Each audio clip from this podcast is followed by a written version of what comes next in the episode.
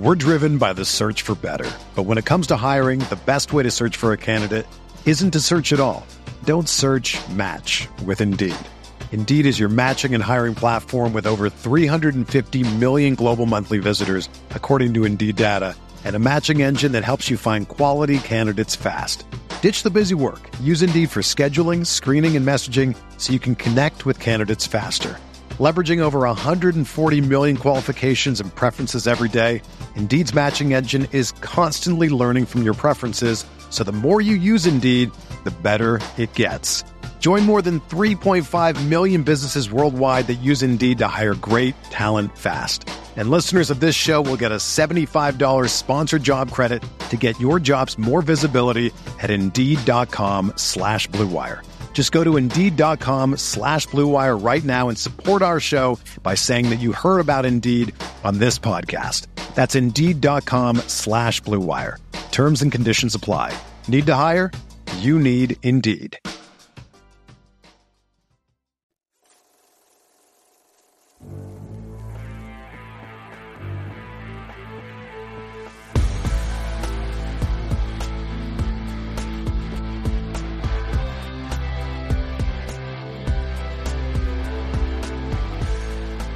All right, welcome into part two of the OBR film breakdowns midweek mailbag.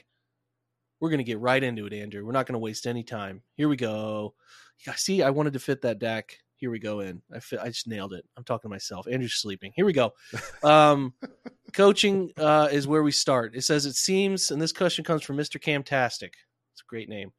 It seems the two schools of thought on OC search are play calling well-known OC, and then the other one is the rising OC that can add perspective for Kevin. Long term, I'm wondering if this is a better thing for them to do is to hire the latter, the rising OC that can add perspective for Kevin, so you have a consistent play caller going forward without turnover. What do you think? Something we have talked about, Andrew. The idea that he does hand off play calling and it goes really, really well, and could be as quick as a year, could be as quick as two years that that person's gone and it reverts to Kevin which is a little bit of what we're seeing in Philadelphia. Nick Sirianni's an offensive guy, was an OC with the Colts before he came over to take head coach, and then now he's set to hire two his third offensive coordinator in two seasons. He's he's completed two years. He's going to hire another OC. That's a little bit of a concern, right? I think it is. I think it is.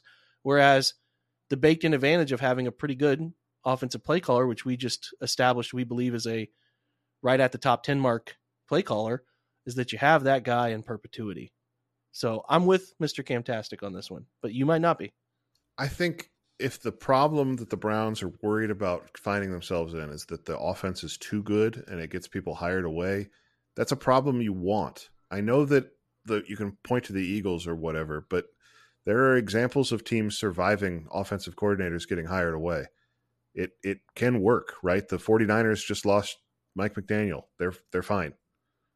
So I, I know that we don't think Stefanski is Kyle Shanahan, but the but most was McDaniel calling plays? He wasn't calling plays for San Francisco. no, but It's he's obviously devil's advocate. no. I, I listen. I hear you. I, I what I'm saying is there's no hard and fast rule here. There's no rule that says that if your whole offensive coordinator is really good and gets hired away, then you're screwed. Just as there's no rule that if your offensive coordinator is an up and comer who's not quite ready to be a head coach, they're not going to get hired because sometimes those guys catch a heater. Nobody thought Bobby Slowik was going to be in the head coaching conversation coming into the season, and now he's firmly in the middle of it because he caught a heater towards the end of the season. So Thanks, Jim Schwartz. Right. So my point is you cannot worry in these situations about the 5-year plan. You got to worry about 2024 if you're the Browns. They need to hire the guy that's best positioned to put the best offense on the field next year. And if that guy gets a head coaching job because the Browns are a top 5 offense, enjoy your Lombardi trophy, guys. Yeah, well, it'll yeah, be all I'm- right. I'm with that. I think it's just the element of who's calling the plays that gets interesting. And I think that we've already agreed that Kevin's good enough that he doesn't have to give it up. So I don't know. Who knows where that goes? I guess we'll see. It's an interesting spot to be in. Good thing is he can reclaim it at any time and maybe nothing falls off. Maybe they share some uh, they download each other's data and then they work it out. Kevin becomes better for it if he had to take it back again, right? Because Andy Reid has done that. He's had guys like Doug Pederson call plays or who's the former Bears coach who's come back? I'm drawing Matt a blank. Nagy. Matt Nagy. He's had different guys take over play calling, and then he's reclaimed it Maybe as the well. Browns will hire So, him. let's uh, get off the topic before that even comes a thing we could think about. Next one is: Is it odd that the Browns haven't released anything official about their coaching search? Hey, we already talked about this. We did, but uh, we'll just reiterate uh, Jason's. No, no, no. I think Jason is what made me think of it. Is why I'm. Yeah. Jason, I saw this question from Jason earlier today, and it's been stuck in my head of like, yeah, they haven't. So Yeah. that's that's why I mentioned that. I said it already because I want to give Jason credit. This is a great. yeah, he point. said he said uh, they haven't done any. Thank you for your time as a coach. They've done no. We have interviewed so and so for our vacant. Blah blah blah. Nothing seems strange. They haven't officially acknowledged any of it. I think it's it's a little peculiar, but I don't think it's. It's, it's quite clear when you heard Andrew Berry talk that they just want to wait till it's done before they address all of it, which makes it a little more strange that, you know, Stump Mitchell's just doing this immediate circus of Yeah. Well, and Alex Van Pelt story. interviewed with the Raiders today, so Yeah. there there are there these guys have left. There's no doubt about what has happened.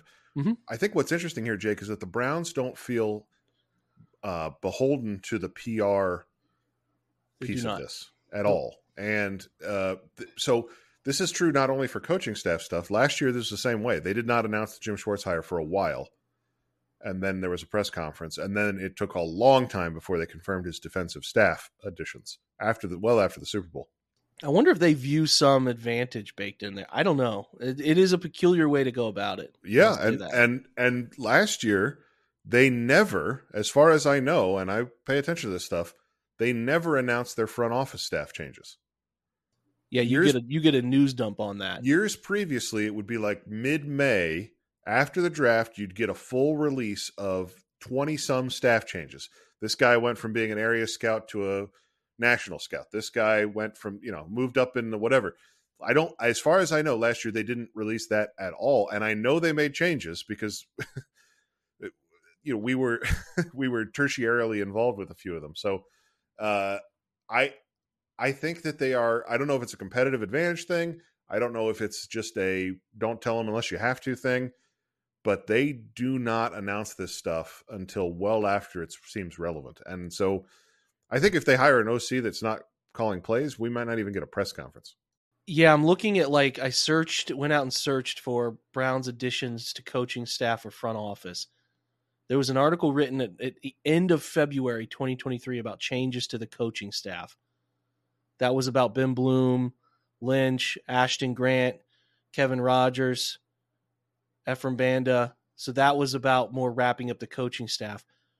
I don't see anything here.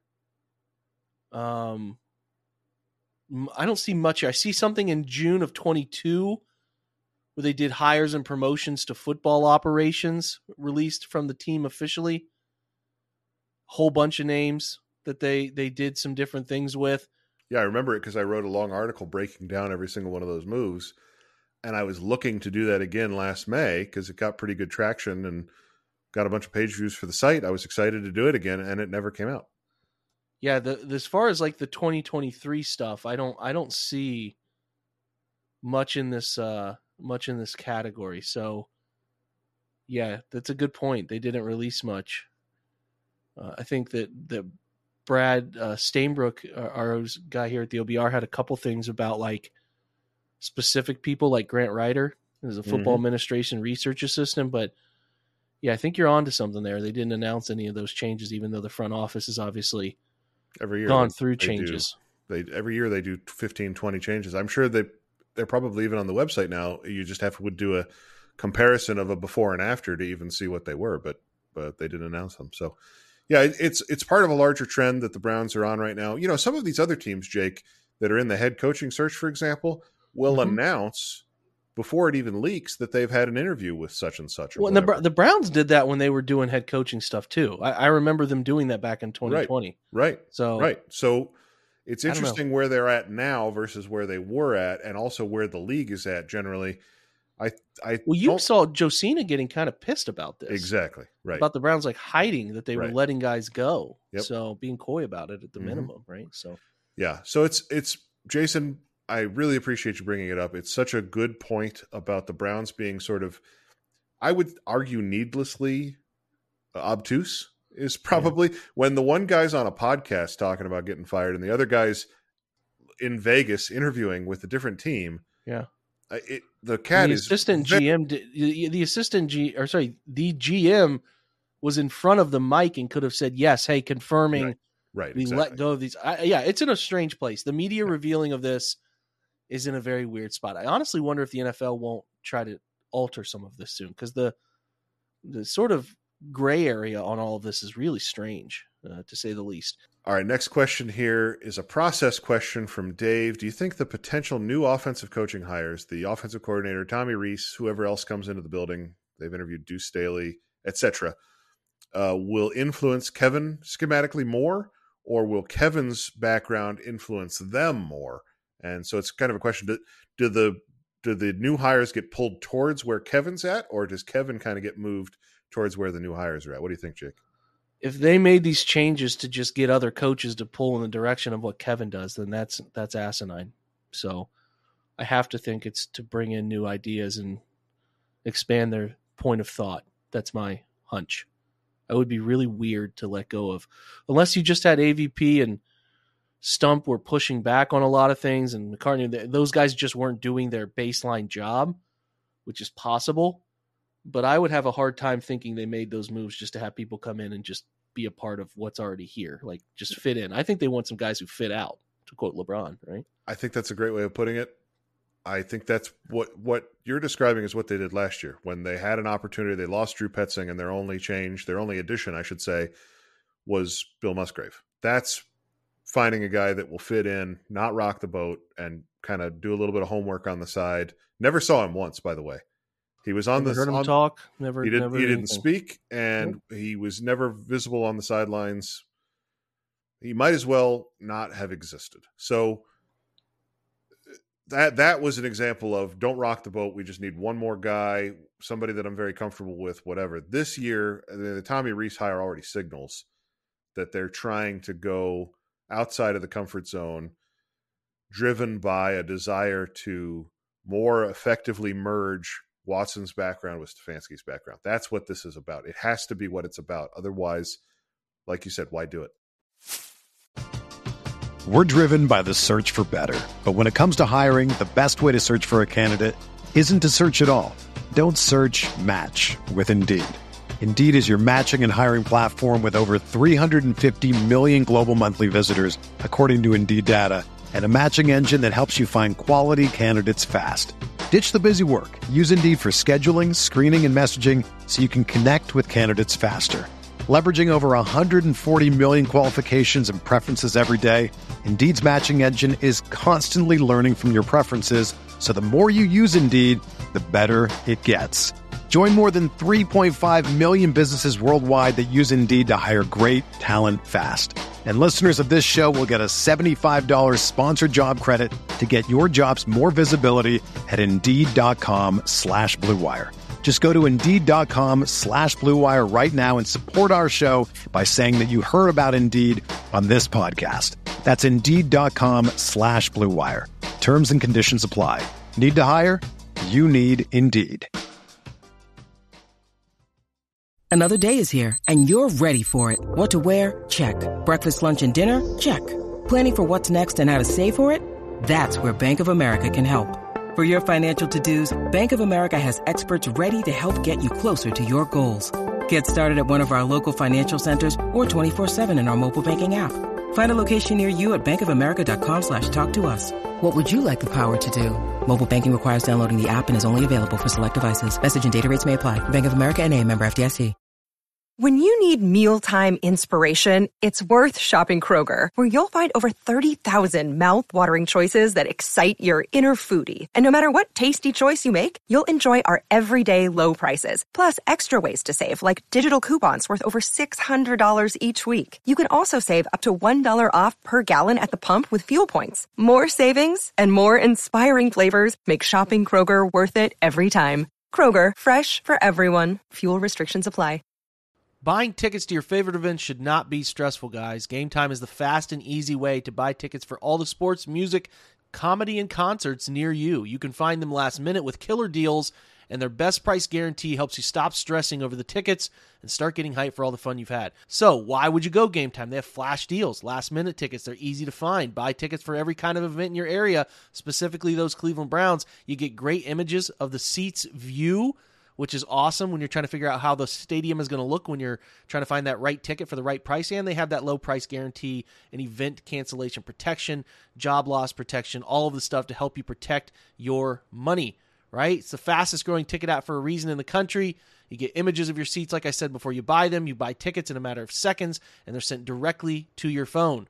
All right. So you never have to go digging through your email to find something last second. It is always there. You can put them in your wallet app and make sure to have them up and ready to go. It's important to know you can download that Game Time app, which makes it extremely easy, very intuitive, very fast way to buy those tickets. Create an account and use the promo code OBR for $20 off your first purchase.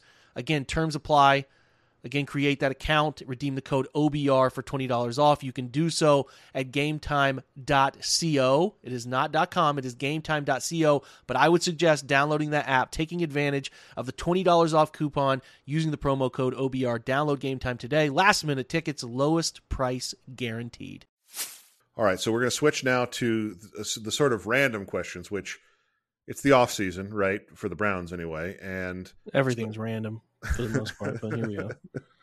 So this is this is where we get some some some more general Browns fandom questions. Uh random fandom questions. You like that? A little rhyme for you. All right, so this about it. Yeah, yeah. This first one is from my my good friend, a uh, guy I went to college with. His name is Aaron. He lives in uh, Eastern Tennessee. We just watched the dismantling in the wild card game together, and so he sent this over to me. He said he was uh, out in public recently, uh, I think just this week, and saw a guy in a Browns jersey walking around. And then as he got closer, he's wearing the uh, white Baker Mayfield with the throwback, the 46, the shadow box numbers. Mm-hmm. So the question is, as a Browns fan, is he obligated to go up and say "Go Browns" to this guy, knowing that there's not many Browns fans in East Tennessee? Or is he justified in doing what he did and avoiding him? And then he uh, followed up with some reasons on why you avoided him uh, too. Specifically, he didn't want to get into the Baker versus Watson debate. Nobody does.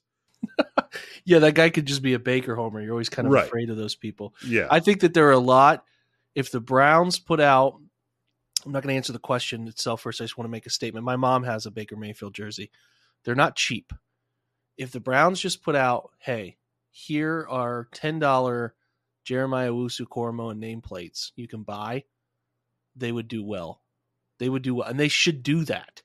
Find your own way to get it stitched on, but here they are to purchase because like he's really good. He's going to be around for a while, and you have all these six jerseys that are just worthless. They're nothing. So I wish they would do that. To your to your question, obviously idea. I live in Columbus, so this is different for me, but I don't you know, I don't come across Browns fans everywhere. Mm-hmm. Uh, you know, Cleveland, uh, sorry, Columbus is a bit, bit more melted. It's more Browns than anything else, but you do see Steelers people and Cincinnati people.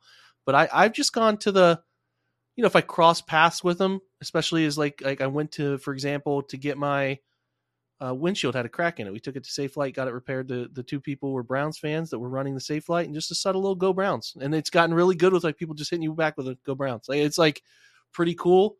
Uh, people across the street, big Browns fans. Um, I, I think that like would I seek that person out, tap him on the shoulder, and say, "Hey, go Browns, woof woof."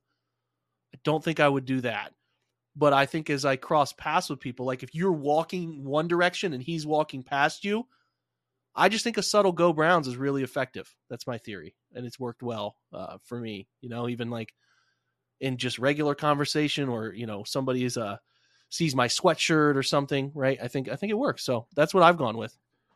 Yeah, so same situation to my buddy Aaron. I'm in North Carolina. You you do see a fair number of folks from the Midwest here because it's warmer and yeah, you know, it, there's I think there's a pretty strong connection with, especially like the Ohio part of the Midwest. So I I have definitely seen some Browns fans around down here, and I agree with you 100. percent It's a very casual go Browns. You're not expecting much.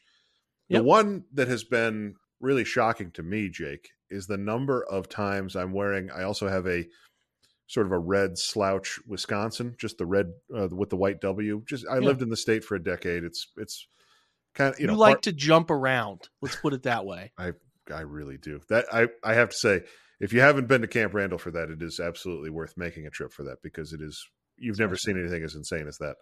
Uh, but I got I got I get more uh, off of that than I do off of any Browns gear I ever wear. That's crazy. Almost every time I'm out around here, somebody says something about, "Oh yeah, I, I used to live in Madison," or "Oh yeah, I I had a my brother went to Wisconsin." You know, something somebody just says, "Go, I get a go Badgers."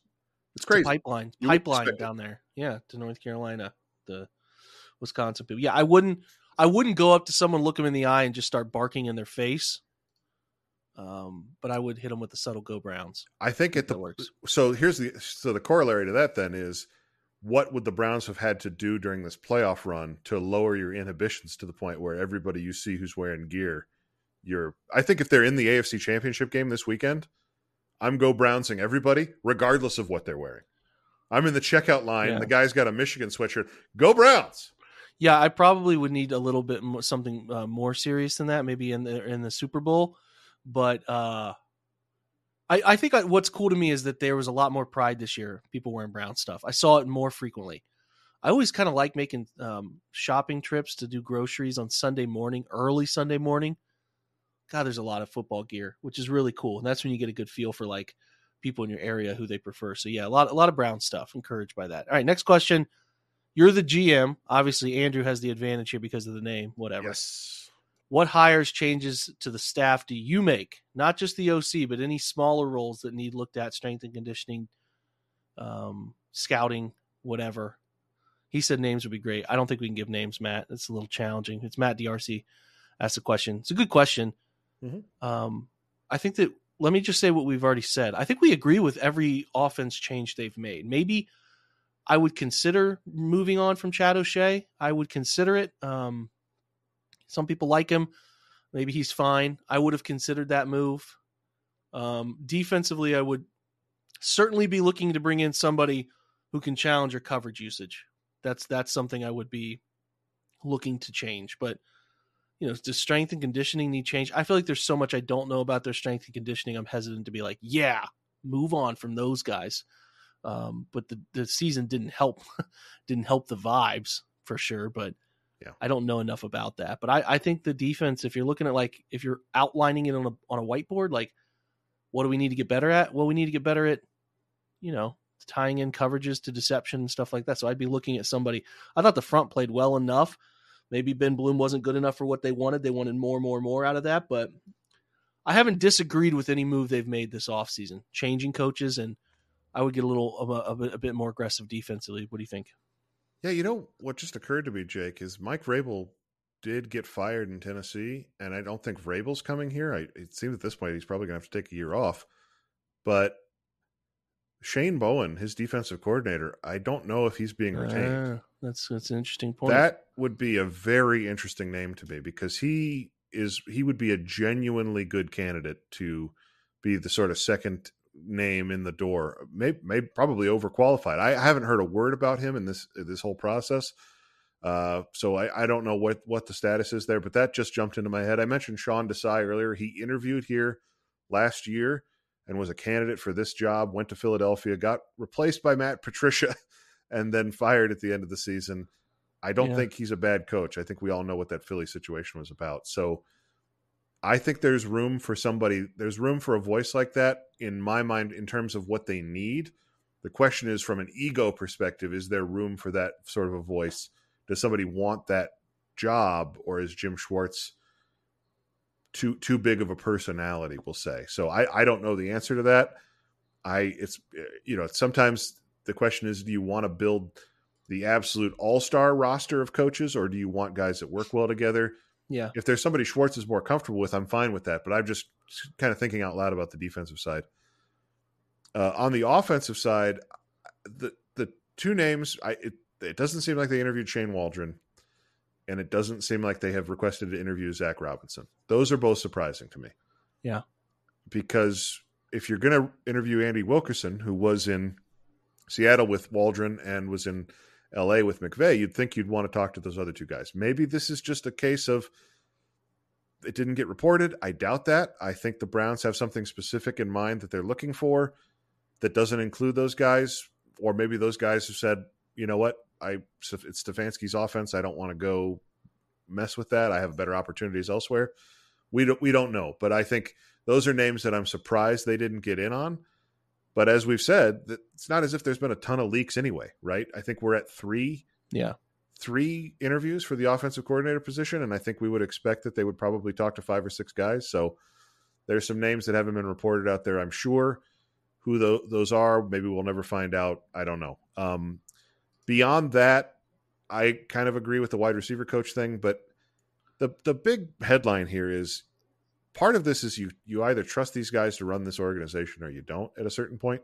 And like when you get to, as you were saying, with the strength strength and conditioning or the the the medical training staff, what they do need to do is try and understand why they were having practice and warm up injuries this year. Mm-hmm. I don't know where that goes. As long as they're studying it and looking at it, which I trust them to do because I if you watched Andrew Berry's press conference, he's clearly leaving no stone unturned. I, there's no doubt about his thoroughness. He talked publicly about his lack of patience in that press conference. So I I truly believe there is nobody that was more frustrated by what happened to Dawand Jones or whomever else you want to name than Andrew Berry because you're already getting guys hurt during the games. Now you're having injuries happen elsewhere. So I trust that he's going to get to the bottom of that and make the changes necessary. As far as the stuff that's more outward facing that we can see, I would like the offensive coordinator search to be more wide ranging. I don't know why it isn't. I am waiting to draw those conclusions until after it concludes because I feel like we're definitely not getting all the information right now.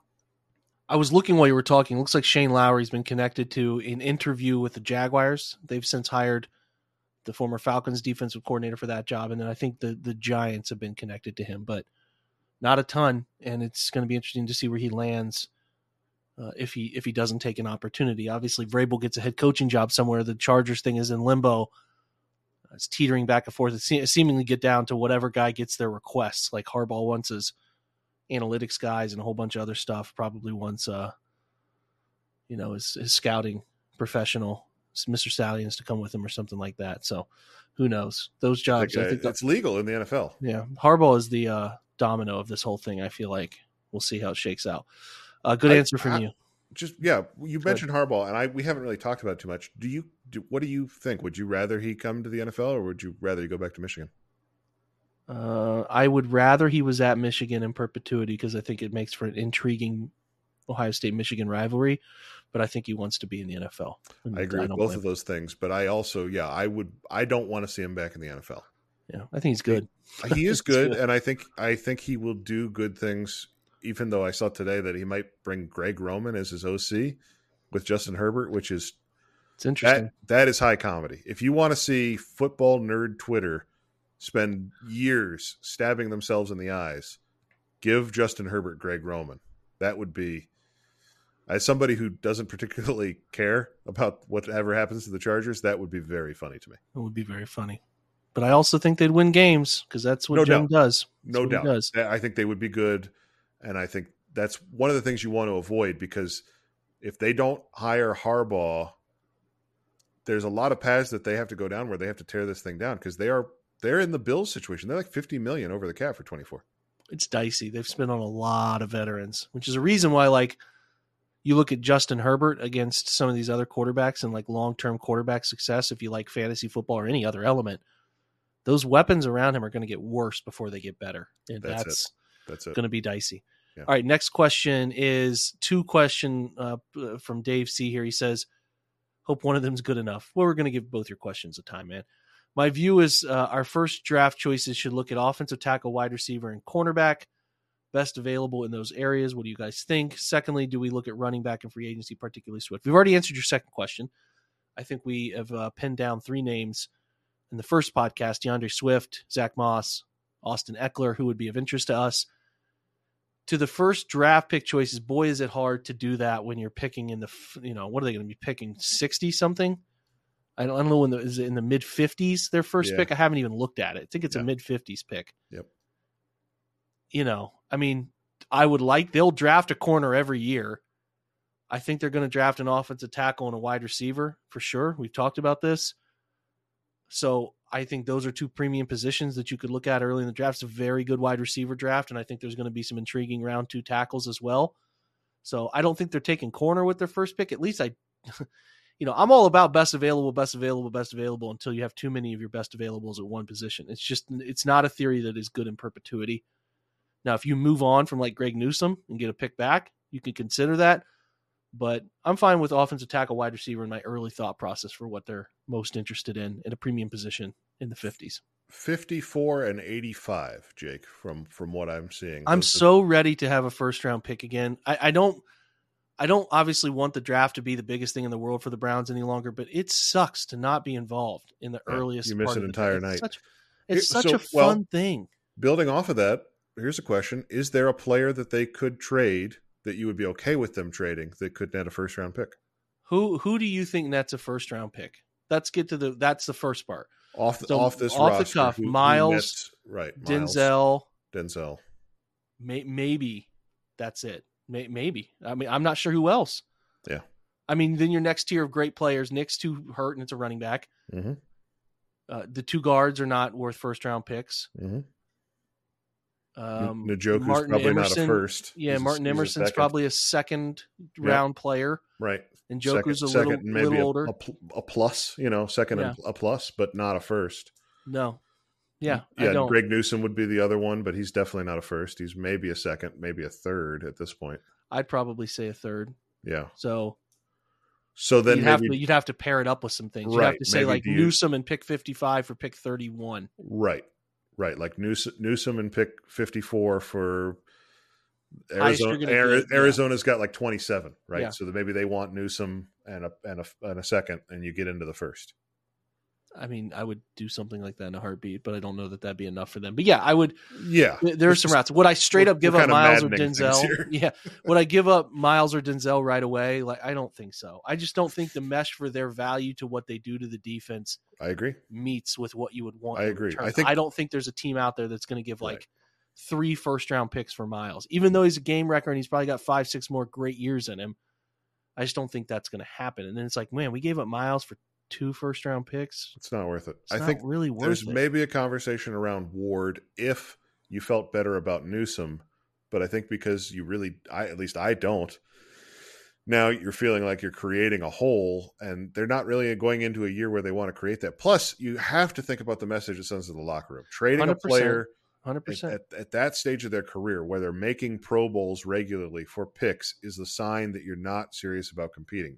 And I would can't do it. say people could make a good argument that no team would give a first for Denzel given the injury and concussion history now. I think it's worth considering. I think you could probably get into the back end of the first round for, for him. Maybe, maybe, maybe. I think it's less a slam dunk than we think. No, I agree. I think that would be the best case scenario. Is what I'm saying. I agree. Totally with you. Like okay, so yeah, we answered that. I think it's a little less uh, promising than maybe you wanted to hear, but that's the reality of it. All right, next question.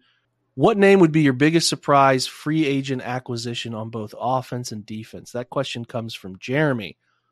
Surprise acquisition? Currently, Uh, name a single defensive free agent that's available. Like, oh, that's what uh, Jake's here I for. am. He's got the links up. Chris But I- Jones is at the top of the list.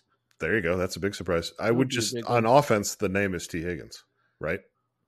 The question though would be: Is Tee Higgins a surprise? I wouldn't consider it a surprise in terms of an interest in him. Good, like getting him would be a surprise. That's what I mean. I Yeah. mean, like if it came Yeah. across the ticker first day that he was the first guy to sign a deal or Yeah. whatever. you know who else I'd be interested in? Michael Pittman. I'd be very interested. Amen. in Pittman. Amen. That's the Um, that's the the row.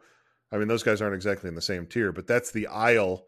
Those are the aisles they should be shopping in. Completely agree. But it's also worth remembering here. Often Andrew Berry's biggest acquisitions are trades, Trades. not not free agents, right? And it's it's so hard to pin down who's going to be like. Davante. Yeah. That's the name I have in my head. Who now? Say that again. Davante Adams. Oh yeah, I, I don't know that he. Yeah, I mean, it feels so. The Raiders feel like they really love him, and they're keeping. I if he's you. available, yeah. I mean, Tom Telesco just took over there. yeah. If he becomes, He and Berry have a great working relationship. Yeah, I just think if if that Hunter Renfrow wouldn't do it for you. no, okay. like I said, the aisle they need to be shopping in. the all in aisle is Davante Adams and Amari Cooper. Yeah, that would be that would be a shocker, right? Um, trying to think defensively. I don't. I'm looking through the list, and I'm not like, as far as free agents go, I'm not really seeing anybody that would. I mean, Chris Jones would be awesome. Be be awesome, but I think somebody's going to pay him really handsomely. So, uh, Yeah, you really hope to see him leave Kansas City just from a. I mean, I, makes- I he don't know where everybody such else. an impact defense. I don't know where everybody else is with the Chiefs, but I am so tired of it. Yeah, I'm really tired of it. Ugh. Next uh, question is: It seems like this is the last one from Johnny Sousa. Seems like everyone is assuming all the injured players besides Chubb will be 100% to start next season. How many injuries could carry over, and how many players are becoming injury prone? As far as the injuries carrying over, I think Conklin's going to have enough time to be fine. He's also experienced that injury before, so he knows what the rehab looks like. And then you start thinking about guys who are like not on the one year fringe types. Do you think, can you think of anybody who's going to be impacted that is going to return to a, like a, like at least a semi guaranteed role? I don't, yeah, I don't think there's anyone, even like last year, you know, there was the Takitaki and Walker thing. Like, I don't, I think Chubb's the only one with something lingering, unless I'm just misremembering. Yeah, no, they they didn't have a ton of twelve month injuries. They had a bunch of. I mean, the other the other name is Watson. Berry sounded very confident in his press conference Yeah, that's the one. that he was ahead of schedule. He was more definitive about Watson being ahead of schedule than he was about Chubb being ahead of schedule. Yeah. Um, and I'll just throw this. We're at the end of the podcast. It's it's late here. I'll throw this in there. If you were building a case that the Browns are trying to quietly move on from Deshaun Watson, selling that he's basically fine in his rehab and talking about him the way that the Browns talked about him is is the only way that they could start to walk down that road because they he Berry was just so effusive about Deshaun Watson that it, it's it, but I, I don't think that's what's happening but it did just occur to me that he was to, to hedge about Nick Chubb's in, injury and rehab while being so effusive about where Watson's at is is interesting. But but hmm. that's the one right? Because it's a it's an injury to his throwing shoulder it's might change his throwing motion might affect his throwing strength his velocity spin all these sorts of things it's just such a big unknown until you see him throwing it in an nfl game in september you're not going to feel good about where he's at i don't think i this is i am not going to be satisfied jake by mini camp stuff or beach workout stuff or whatever like yeah. even training camp even preseason games i just don't think especially it's how matter. especially how confused we were during that stretch of time last year you know? Exactly. Right. So, So I think his injury, regardless of what they say, his injury for me doesn't go away until he's playing regular season football again and throwing it well. Yeah, couldn't agree more. That's probably it though. All right let's wrap a pod. Andrew and i appreciate you guys being here. Again for the second part of this if you missed part one you can find it it'd be listed just the podcast before this one just to give you a hint where you can tip. find That's it a little tip. uh, just for you. All right, that's part two of the midweek mailbag. Hopefully, you guys enjoyed it. The questions were phenomenal. Thank you for asking those. Very exciting when we get some great questions to have some good banter, and I think you guys drove some great banter. So, shout out to you for that. Continue to go to the OBR website for all your Browns needs. Make sure you join that community if you have not done so. Rate and review the pod, all that fun stuff. Again, taking time out of your day, maybe twice, to listen to this pod means the world to us. So, thank you for that. We close with our usual be well and go Browns.